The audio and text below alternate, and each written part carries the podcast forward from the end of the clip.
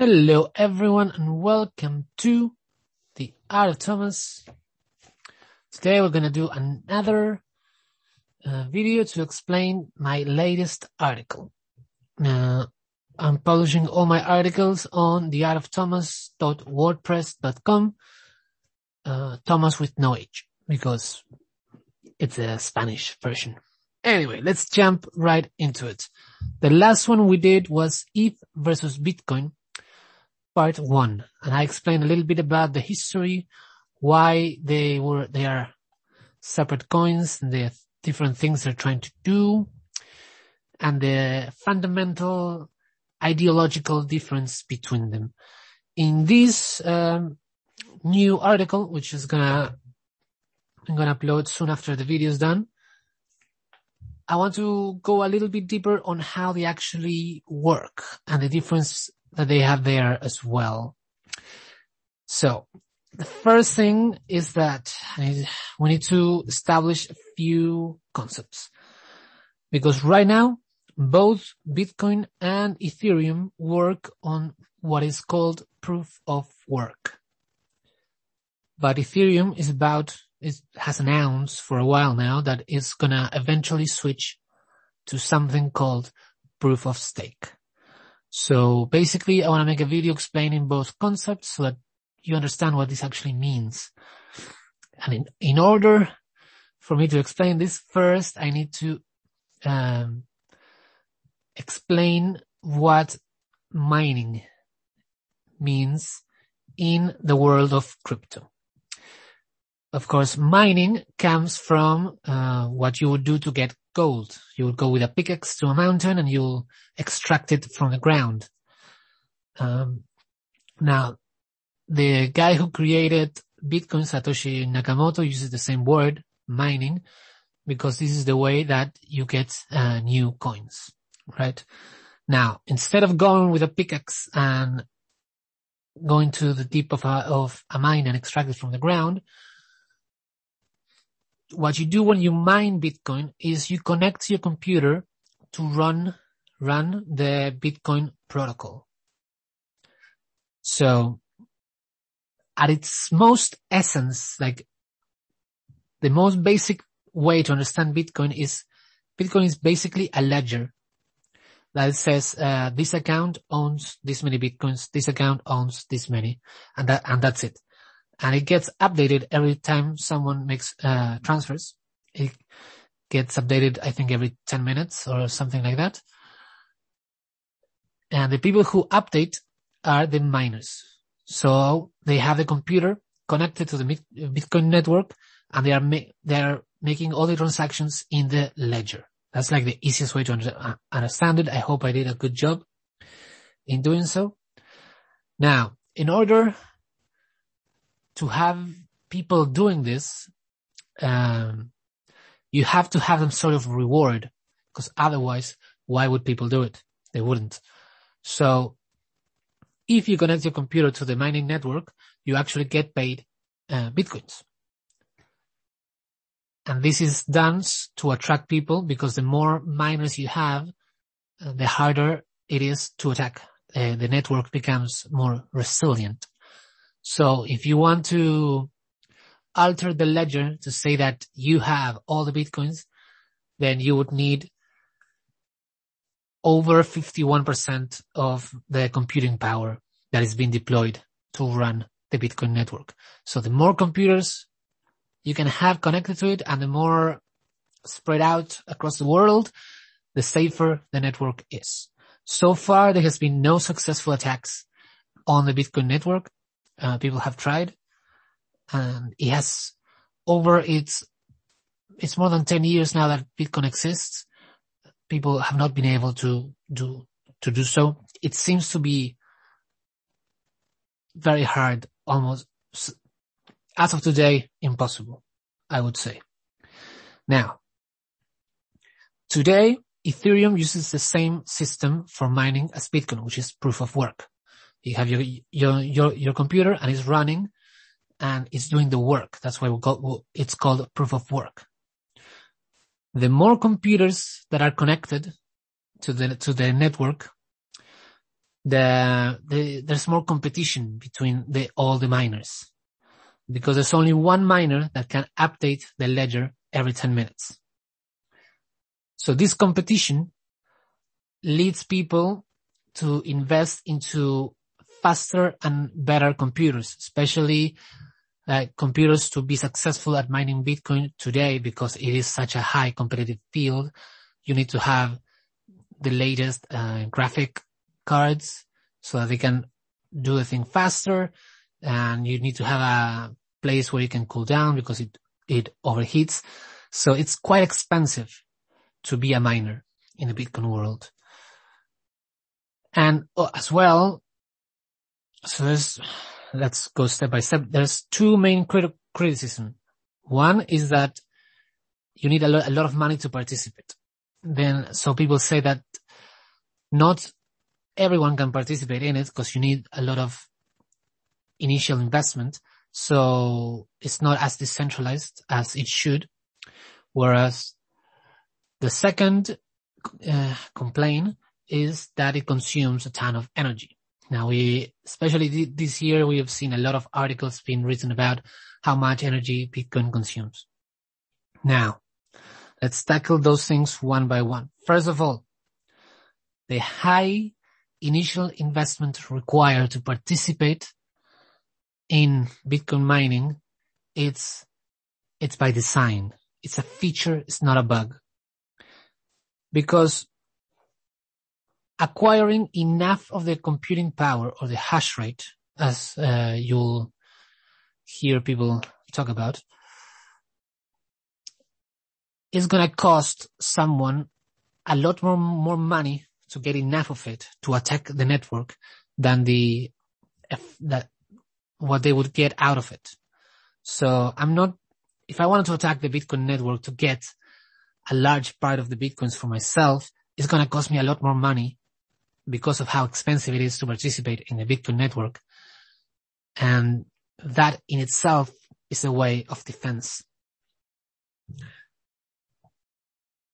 So that, that, that is a, a very key aspect that a lot of people don't, don't, uh, a lot of people un- underestimate why it's necessary for Bitcoin mining to be an expensive endeavor. Now, when it comes to energy, this is one of the things that uh, Bitcoin miners are competing the most. Because yes, you can have the fastest computer, uh, but everybody has access to the same computers. So a lot of the competition in between miners is who can get the cheapest energy. And this creates a sort of arm race where a lot of capital is being used to find ways to harness cheaper sources of energy, which over time, I think we're going to see a lot of very cool innovation happen because there's such a great incentive if you can find a cheaper way to produce, store and use en- energy. Another thing is that when you're producing energy, the hardest part is to transport it to where you need the energy to be used. So if you, if you have a really big city, the city can't produce enough energy to sustain itself. So you need to bring energy from the outskirts. But it's hard to transport energy. A lot, a lot, a lot of it just gets lost. And there's a lot of places that we can produce energy, but it's not profitable to do so because of the costs of transportation. Now, the thing about Bitcoin mining is that you can put a miner in the middle of nowhere and you don't need to transport the, the energy anywhere because you're making, you're updating the ledger with your computer and you're creating the Bitcoins and you can send the Bitcoins around the world you don't need to physically transport the energy. So yes, Bitcoin da- mining does consume a lot of energy, but it also makes, uh, it creates the ability to harness energy from places that before it was impossible. Also, if you're creating these mining facilities in faraway places, you also create incentives for people to build um, communities around them for because the people that work there uh, they need they need stuff as well. So I think it's going to help to create a um, more, to alleviate the most densely populated areas and they're going to create a lot of jobs outside of uh, cities, which I think is going to be great for everyone. And it also helps decentralizing uh, the mining structure of Bitcoin all around the globe. Even in El Salvador, they're starting to build Bitcoin minings next to volcanoes just to harness the energy from the lava, which is insane. But there's stuff like that that you can do and we're going to start to see more of it every time more. So it also, if you look at the trend of energy consumption in Bitcoin mining, it's turning towards green renewable energy because um, if you go to these particular locations where before it was unprofitable to harness their energy and now you actually can do it and it's cheaper. And like we said before, how cheap you can get your energy is one of the main factors or whether or not you're going to be a successful Bitcoin miner. So all the complaints about proof of work, they make sense at a base layer. So you read them and it makes sense to you and you might run with it. But if you start looking a bit deeper, you actually understand that it's not really something we should be concerned about and it's actually in the long term, it's going to be really, really good. And it makes the Bitcoin network the most resilient network in the world. So far, nobody has been able to successfully launch an attack on it. It has not been, been possible.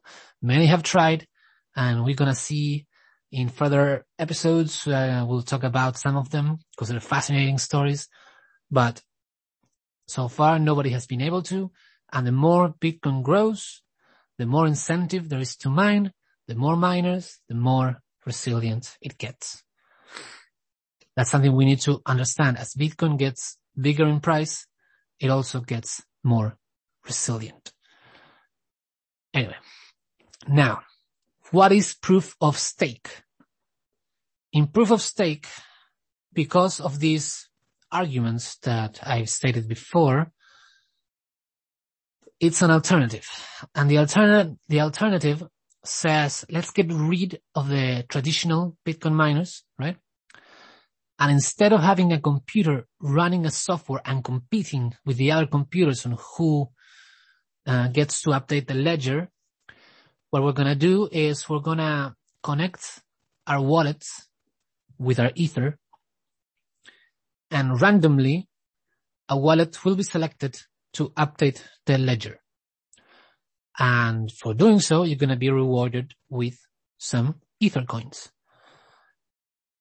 Now, this means that A, you still need to have a computer logged in to the network full time, but the computer is not competing. So it's not using a lot of computing power. So the energy costs gets dropped by a large margin. I'm not sure about the right number, but I think could be around somewhere between, I don't know, somewhere around 90%. I've heard some people say that we still don't know because this is so far it's all theoretical.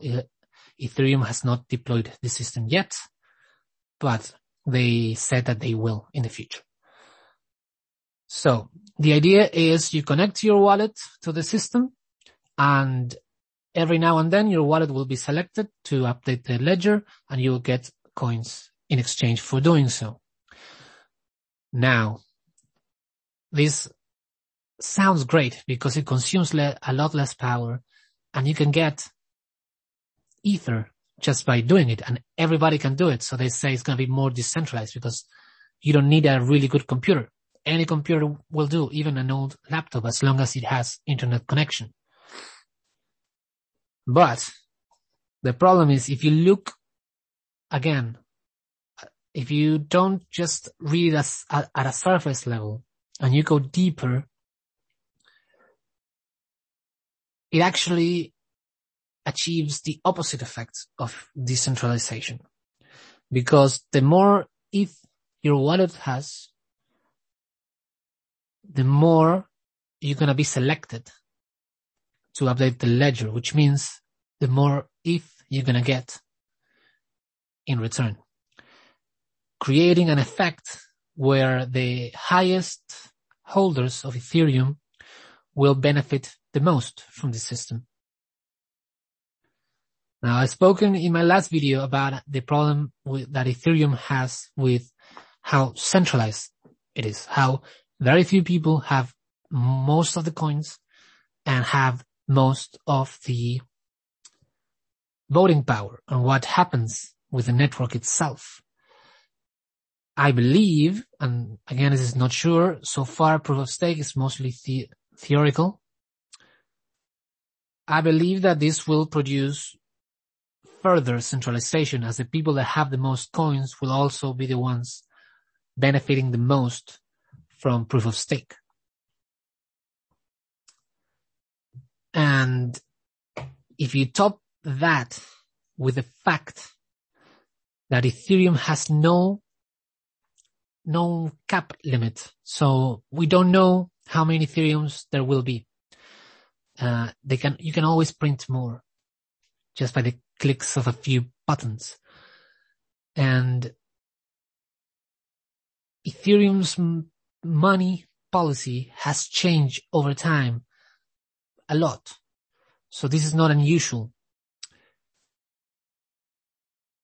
So putting all of this together, the fact that the people with already most of the power will gain more power. Uh, there's no limit to the amount of Ethereum you can print and the money policy can be changed quickly and suddenly. Uh, for me, this is all the stuff that Bitcoin was built to fight against. And that's why even though I think Ethereum has done a lot of innovation in the crypto space, for me, at least, um, I ideologically and philosophically, it's not the same as Bitcoin. You need to under, understand this difference if you plan on buying or participating in Ethereum's ecosystem.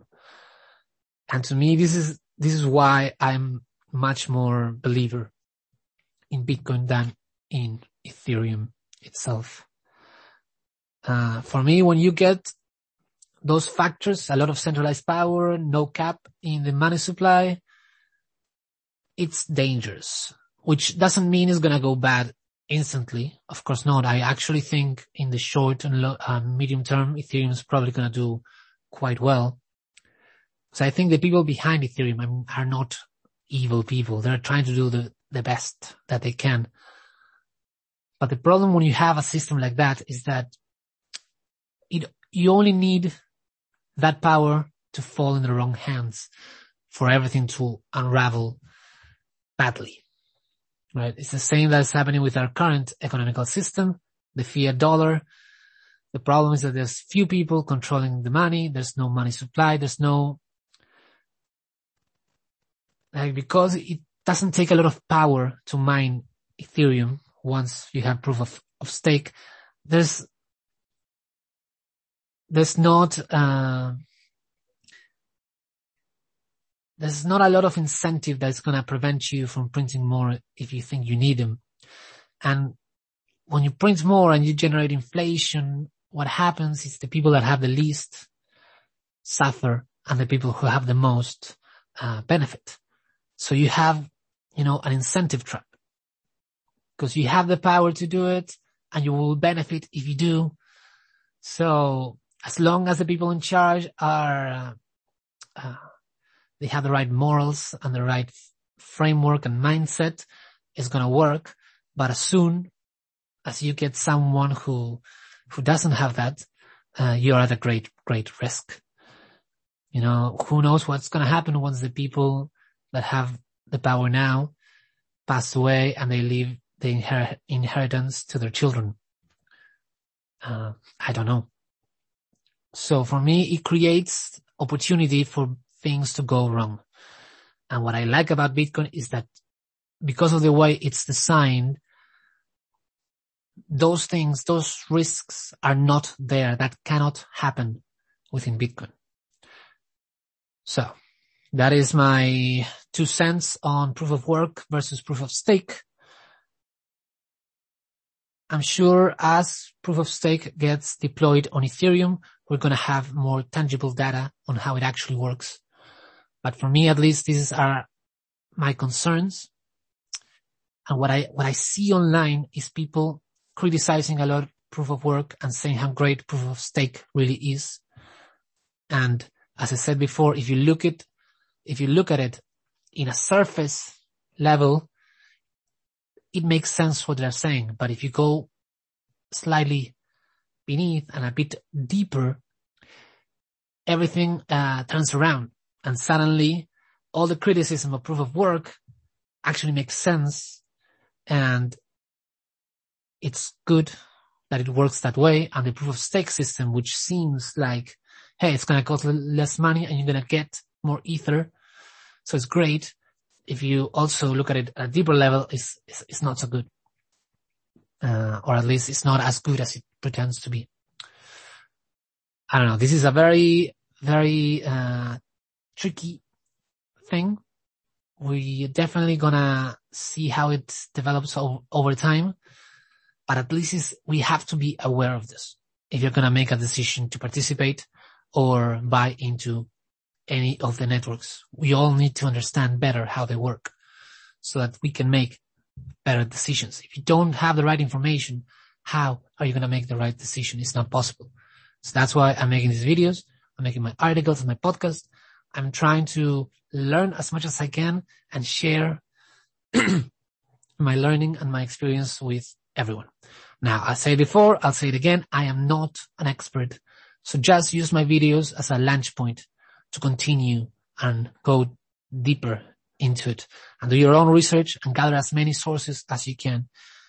When it comes to your money, you, you can't, you can't just, um, throw it out there and hope for the best, especially if you're planning on the future of your family and, and all that. It requires vigilance and constant attention, unfortunately. Um, but anyway, I'll do my best to find the best information I can and provide it to you in the clearest way possible. Anyway, um, probably the next video is going to be part three of the Bitcoin versus Ether because there's still some stuff to be talked about. Have a great day. Enjoy, have fun, smile, and see you hopefully in the next one.